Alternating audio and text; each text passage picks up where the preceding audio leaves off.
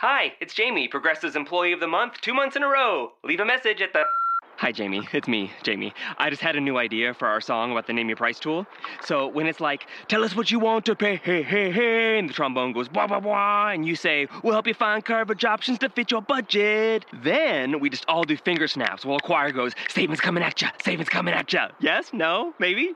Anyway, see you practice tonight. I got new lyrics for the rap break.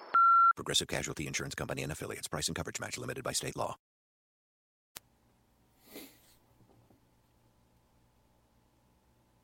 Happy Friday, everyone. Welcome back to the Locked On NFL podcast. I am Matt Williamson, your host every day, five days a week. Uh, I guess we'll be taking this weekend off, but I'm sure on Monday we will have very much to discuss. As I mentioned, you know, the last two days we've done power rankings and, you know, gone around the league with some news and notes and whatnot. Uh, since then, I've made the basically my annual pilgrimage to uh, Latrobe, PA, uh, where the Steelers have training camp. For those of you that aren't familiar, and currently I'm sitting in my hotel room and gearing up for. Unfortunately, a little short on time. I have a 12:30 uh, radio hit, a 1:30 radio hit. At some point, I need to find some lunch. I have a uh, at five o'clock, I'm doing local radio, radio here from a uh, local restaurant for a couple hours. Then I'm driving home, and I need to write some articles in the meantime and whatnot. So, knocking this out now. It's almost noon on Friday, and here I sit in my hotel in Latrobe, PA, as I mentioned, which is Arnie Palmer's hometown. And this is clearly some sort of Arnie Palmer hotel. It's a beautiful hotel, and he is everywhere. He's all over the walls he is a big time hero around here and obviously a great golfer and a Western PA stud. Um, speaking of Western PA, as I mentioned, this is going to be a very Steelers centric show. And, um, you know, we won't harp on that entirely. The other thing I really wanted to talk about too is we actually have football coming up this weekend. And I'm not going to preview the, the Hall of Fame game, but we will. I will get a couple uh, observations from it after watching it. And the guy I really want to watch is actually is Brett Hundley. I, I think he has a chance to be the next Packers quarterback that they develop behind a star. You know, think Mark Brunell, Kurt Warner, Ty Detmer. I mean, I think Hundley in his next stop, his next life, or if something would ever happen to Aaron Rodgers – could be a very good starting quarterback somewhere in this league. I mean, he's one of the backups in this league I'm really keeping an eye on of he might have a very bright future and I love where he landed to kind of marinate for a few years as he learns his craft. Um, we'll get into the Hall of Famers at the end of the show. For now, I just wanted to kind of mention a few observations from you know the Steelers practice, as well as talking to all the beat reporters and all the guys that are here for every Steelers event, every you know news conference, and I'm more of a national guy, but I mean obviously I'm closer to Steelers than anyone. But these dudes are people I know well. I've done a lot of radio hits with them. I, I do um, Steelers Nation radio with them, as well as just knowing them from you know being in the business for the last you know dozen years or so. And a lot of them have a really good feel for what's going on inside the Steelers building, and you know just going to dinner with them last night and hanging on the sidelines and you know my observations as well but um, just some things that are going on in the world of the Steelers right now. And it starts with the defense. And the defense if you've noticed over the past three draft classes the Steelers have used seven premium picks. Their first three picks in this class first two picks last class first two picks before that in in the draft class before that, all on the defensive side of the ball. And one thing that's pretty obvious with all of those players is athleticism. You know, a lot of these guys don't come in the league super NFL ready. That's certainly the true with Art, true with Artie Burns this year. I'd be shocked if he contributes a whole heck of a lot. Uh, Bud Dupree had one of those type of seasons too. Like even when they picked him, no one thought, "Boy, this is a plug and play three four outside linebacker." And and this defense isn't easy to learn either. Um, of those seven, it looks like uh, we talked about Golson last year's second round pick. He's going to miss a major portion of the season. Who knows if they'll get a thing out of him this year at all. Um, there's two that have really established themselves, and that is Stephon Tuitt from three years ago and Ryan Shazier. And by all accounts, they're those two, and this is something I've thought for some time. As long as they can stay on the field, especially as it's true with Shazier, they're going to go from you know, a major part of the defense as an every down guy to Pro Bowl guys, you know, and both these players have a very, very high ceiling. And I think that would go a huge, huge way of stepping this defense up just a little bit more. And, you know, I've done rankings of uh, linebackers and whatnot. And to me, Luke Kuechly's clearly the best second level defender in the entire league. And after that, I know who to put. I put Sean Lee, and I mentioned that to you guys the other day. It could be Ryan Shazier as easily as a month from now, of you know, week eight of the season, certainly a year from now. He has that capability of not necessarily rivaling Kuechly, and maybe that's possible too. I mean, he's got a ton of talent, but he could be one of the truly elite off the ball linebackers in this league, where Tuitt is a beast. I mean, you, you put him and Cameron Heyward next to each other, those two are a very formidable pair, and Tuitt is only getting better. But what I mentioned to you know the, those seven guys that they've drafted over the last three years, I, I expect Tuitt and Shazier to take that big step forward into stardom. And we're not going to get anything from Golson this year for for this club, but maybe a Bud Dupree or a Davis or a Hargrave, the third round pick. If one of those guys can be the next Tuitt or Shazier, you know, a, a, quality member of this defense in their first or second season, that would be huge for this team. I don't think it's going to be Artie Burns.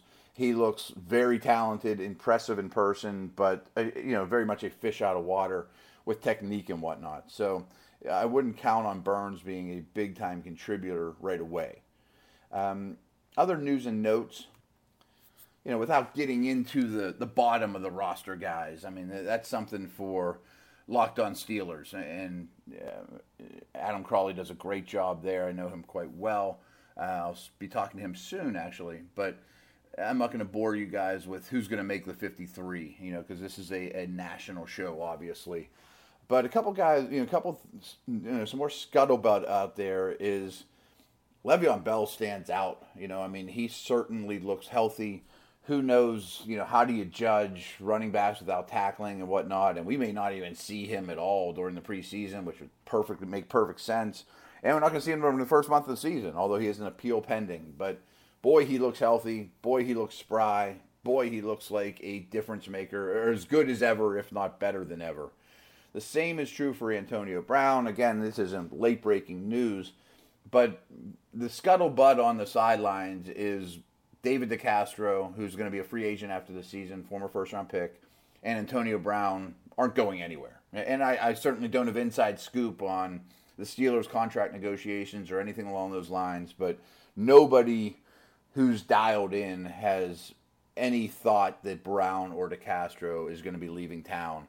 And, you know, that's obviously good news for a very good offense. More good news for this offense is Martavis Bryant is suspended. Everyone knows that. He will not be around all year. And, I've talked up Sammy Coates from seeing him last year and a, a few of the practices, certainly at mini camp. Well, he's kind of the talk of camp here in, in Pittsburgh, and he's been much, much more consistent. He's catching the football better. And, a huge knock on him coming out of Auburn was his hands. You know, obviously he's big, strong, fast, has a TO kind of vibe to him as a violent route runner, violent with the football and saying everything he does is physical and strong and nasty. And, you know, which is different than Bryant, but I think he'll be used in a lot of the same ways as a deep threat. You know, bubble screens, reverses, those type of things. He's a different type of athlete than Bryant, who's an utter freak, obviously. But a key to Coates has just been this consistency. And when I watched him and saw him live, I was really concentrating on his hands. And he doesn't have bad hands. You know, like for example, you, you put Heyward-Bey next to him, and, and they often you know are doing the same things here in Pittsburgh. Heyward-Bey struggles to catch the football. He probably always will. You know, everyone knows when he came when he was drafted early with the Raiders. You know, he fought the football at times, let it get into his body.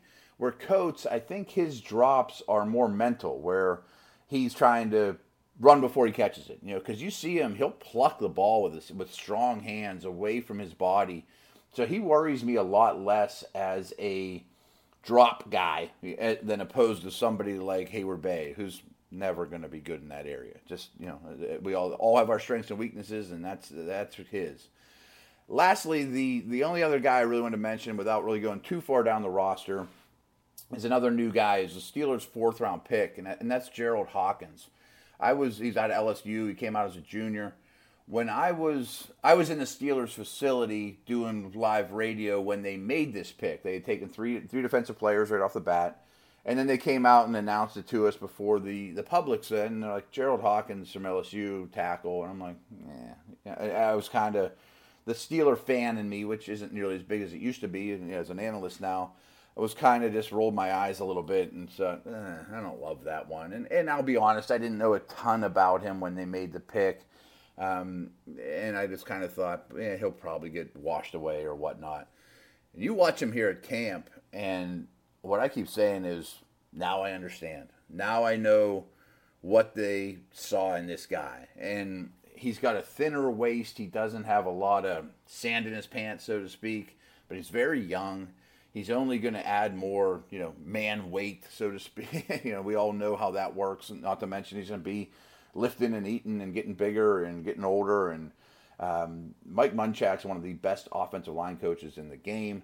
He was at the Hall of Fame, though. You know, while I was up here, I didn't see him. But you give Munchak a year with this guy, he is long armed, athletic build. He doesn't look like many of the other linemen around here. He's got a chance to be very good. And they're playing him at left tackle, they're playing him at right tackle for now.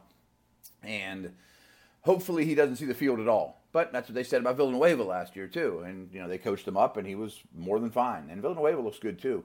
Um, they've Ryan Harris is kind of that swing tackle now.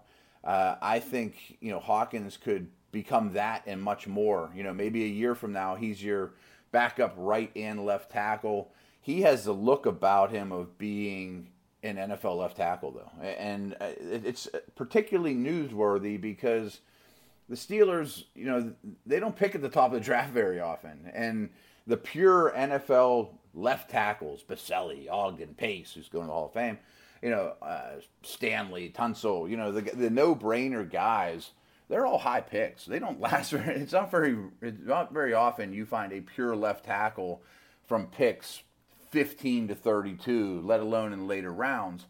So look who's been playing left tackle for the Steelers over the years. I mean, it's guys like Max Starks or right now it's Villanueva. Uh, Ryan Harris could get some some time there. Um, who am I forgetting? Oh, Beachum. You know, Beachum was not, not an early pick at all. Um, but I, I look at Hawkins, the rookie, and think, boy, he could be better than all of them, and he might be the next in line of a what I call a manufactured left tackle, and certainly not a plug and play guy. But that's what the Steelers have to do, and they're a smart organization, and that's how they're going about doing it. So, mostly all good news here from Latrobe. I'll be heading home this evening, and um, I won't crush you guys that, that aren't big Steelers fans with with a whole bevy more. But I am coming back here next Wednesday, spending Wednesday night. We'll see two practices. We'll do two uh, live shows, and I'll head home Thursday evening. So next week you'll probably get a day's worth of more Steeler news. So there you, there you have it. Next, let's talk Hall of Fame. I want to talk Hall of Famers. I want to talk new Hall of Famers. And I'm a big fan of this, and I know it's a little nostalgic and whatnot, but I think you have to take a step back and look at the greatness of you know some of these guys. And you walk through that building. I'm sure a lot of you have not been there. I've probably been there 20 times. It's unbelievable. And when I was the director of football operations at Akron, we were able to use that as our dinner for um, official visits. You know, when recruits would come and you can pay for a whole weekend. I don't know what the rules are nowadays, but at least that's what it was like then. That was the one weekend you could pay for things for the recruits, dinners, lodging, whatnot. And we would have a dinner eh, eh, behind the scenes at the Hall of Fame because that was within the parameters of the University of Akron. I don't know if they still do it or not, but it was phenomenal. I mean, you get the, the dads and the older brothers and the you know the recruits there roaming the halls with nobody else there. It was just us at the Hall of Fame. It's jaw dropping. But, anyways, I've been a big fan of the Hall of Fame, and I love conversations about does this guy belong? Does this guy belong? This year, the guys going in are Brett Favre, no brainer. I mean, I, don't think we have to talk about Brett Favre. No brainer. maybe the, the most impressive thing for him, in my opinion, is his longevity streak, his durability streak. That's unbelievable. Marvin Harrison, I don't know why it took him this long to get in. To me, he's about not not a Favre level no brainer, but he's a no brainer. I, I, mean, guy guy put up unbelievable numbers. I knew he had some off the field issues, and they supposedly say those things don't keep you out. But my hunch is that's why it took him longer than it should have. Ken Stabler, I don't know if we talked Stabler or not, but I've been talking Stabler a lot lately.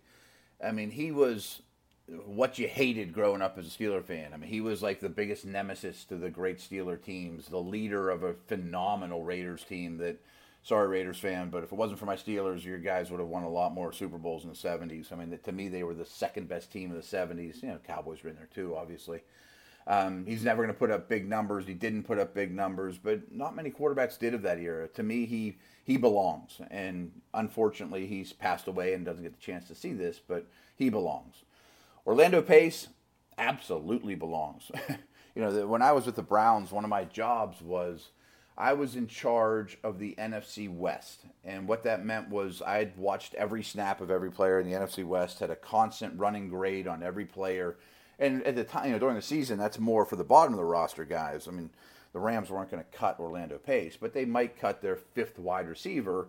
And if I thought he was better than the guys we had, and we didn't have a whole lot of good dudes, I would go and you know talk to the director of pro personnel and say, hey, you know, maybe this is somebody we should pick up. But you watch Pace. I mean, during that era, I used to watch every snap of Orlando Pace and Walter Jones, and it got to be foolish. I mean, like in the second half, the pass rushers against them would basically just give up and just kind of mush rush and contain. They knew they weren't beating Pace. It, Pace. I don't understand why Pace didn't go last year. I mean, to me, that is the definition of you know prototypical left tackle. He was the first pick in the draft as a left tackle, and was great every step of the way. Uh, I mean, to me, that's what the Hall of Fame's all about. Um, Ed, Ed DeBartolo Jr. got in. I think that's an easy one too. As owners go, that's a, obviously a difficult category to, to say who belongs, who doesn't. Um, but his teams were wildly successful. He was loved by his players. I think he's a pretty he belongs in Canton as well, which is very close to his hometown in Youngstown.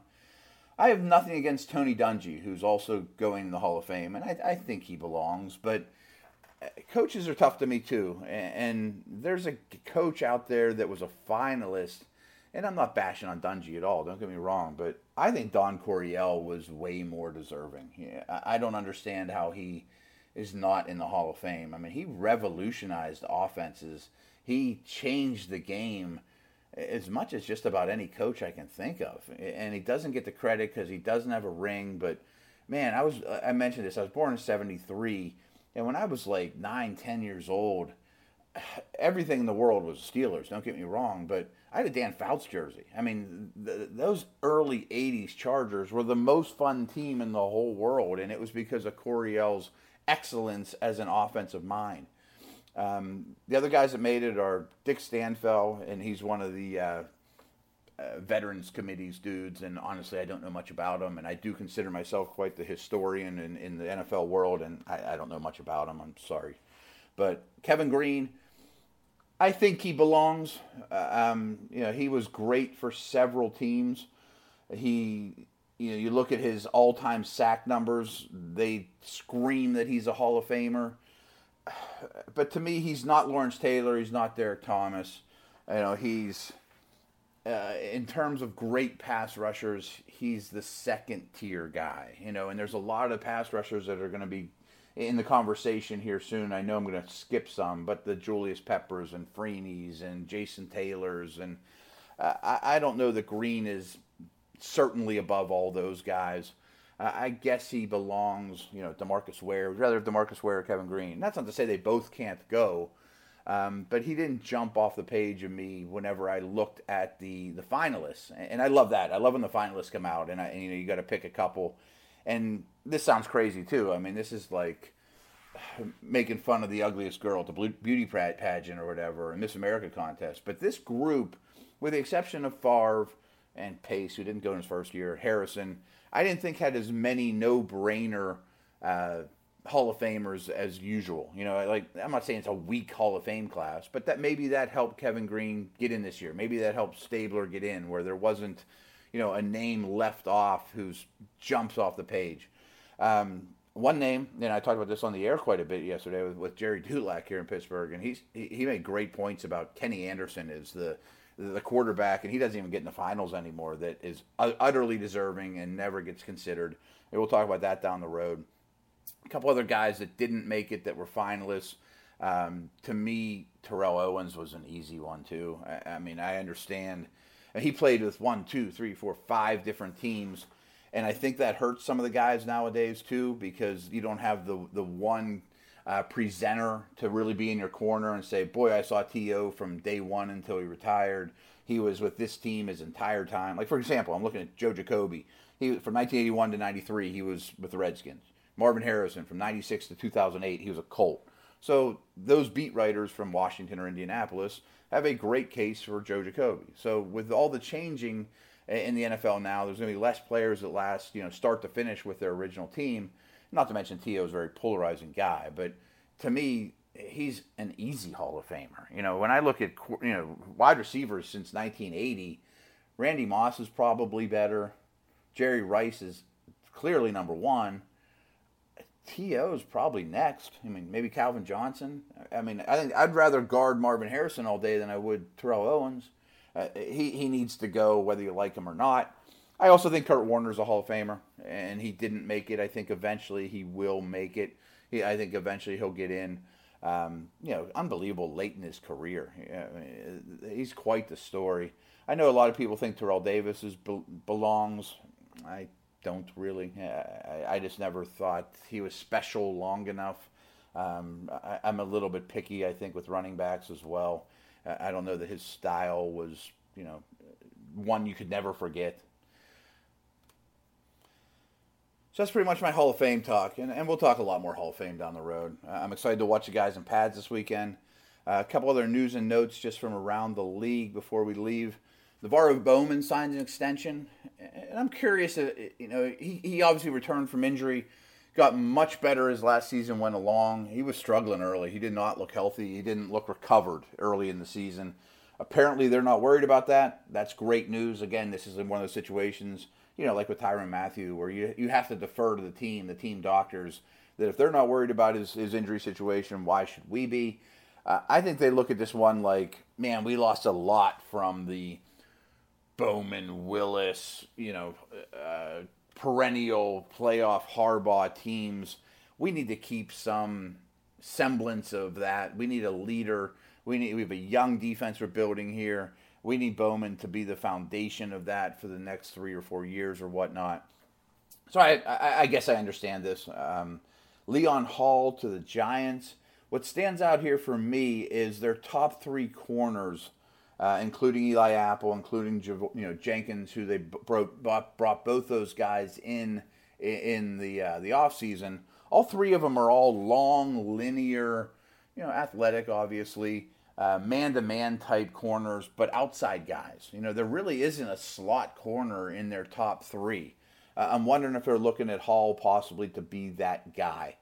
Um, there's good news, and I don't know that I trust this, but uh, you know, apparently Pete Carroll and the Seahawks organization is saying that Thomas Rawls and Jimmy Graham are well ahead of schedule and should be returning in the quote near future. That'd be great. I mean, I hope it's true. I mean, I, I think this offense.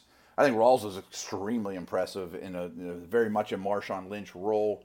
I think Jimmy Graham, if he can be what he was with the Saints, and you know the, the, Seahawks passing game moved on without him. If you could add him to the mix as opposed to making him a focal point, make him a you know the third option behind you know Lockett and Baldwin and those guys, you may really have something. And you know this team does a lot of three by one sets with three receivers to one side of the field, usually the wide side of the field, and the tight end by himself on the other side if you have somebody that's a lot more threatening than what they have, um, and what I mean by that is a guy like Jimmy Graham as a single tight end, I think that could have a very good ripple effect for the entire passing game. So hopefully that's true. I'm not sure I'm doing jumping jacks or placing bets that you know Rawls and Jimmy Graham are going to be ready for uh, uh, in the immediate future, but we shall see. Um, lastly, some bad news out of Ravens camp. Draft pick Bronson Kaufusi will miss a season with a broken ankle. Um, I like the player. He's a big, oversized defensive end. Uh, I think he could have brought some pass rush. I don't think he's in the Suggs Dumervil role, but I think he could be. You know how they used Chris Canty, you know, and they're very multiple up front. Uh, they always seem to have a big, oversized defensive end that can stop the run and push the pocket. Uh, I think Kaufusi could have possibly been that type of player for them, or even line up outside of uh, line out up, outside the tackles. You know, Dumervil and Suggs are going to be difficult to count on. Um, so this is a loss. You know, I, I, any injury this time of year is somewhat heartbreaking, but I always feel for the rookies too that have been working like crazy in the off, you know, in the whole process to get drafted, and they finally get to their team and they can exhale and say, okay, this is going to be my squad for the next four years, hopefully, and then boom, you know, their season's over. they don't even get to play. I mean, this, this game's rough, man. So, like I said, I got a lot of other things coming up here. I need to be uh, ready for a phone call in about 15 minutes to go on the air for Steelers Radio, and again at 1:30. So, I'm going to hang it up from this beautiful Arnold Palmer hotel room, and we will talk on Monday. Take care, guys. Progressive presents Mindfulness with Flow. Before you lies a beautiful meadow. In that meadow, Progressive Direct has placed its auto insurance rates alongside those of competitors. You select the lowest rate and feel a great sense of calm. A great sense of. Compare Progressive Direct rates with competitors' rates so you can rest easy. Visit progressive.com. Progressive Casualty Insurance Company and affiliates. Comparison rates not available in all states or situations. Prices vary based on how you buy.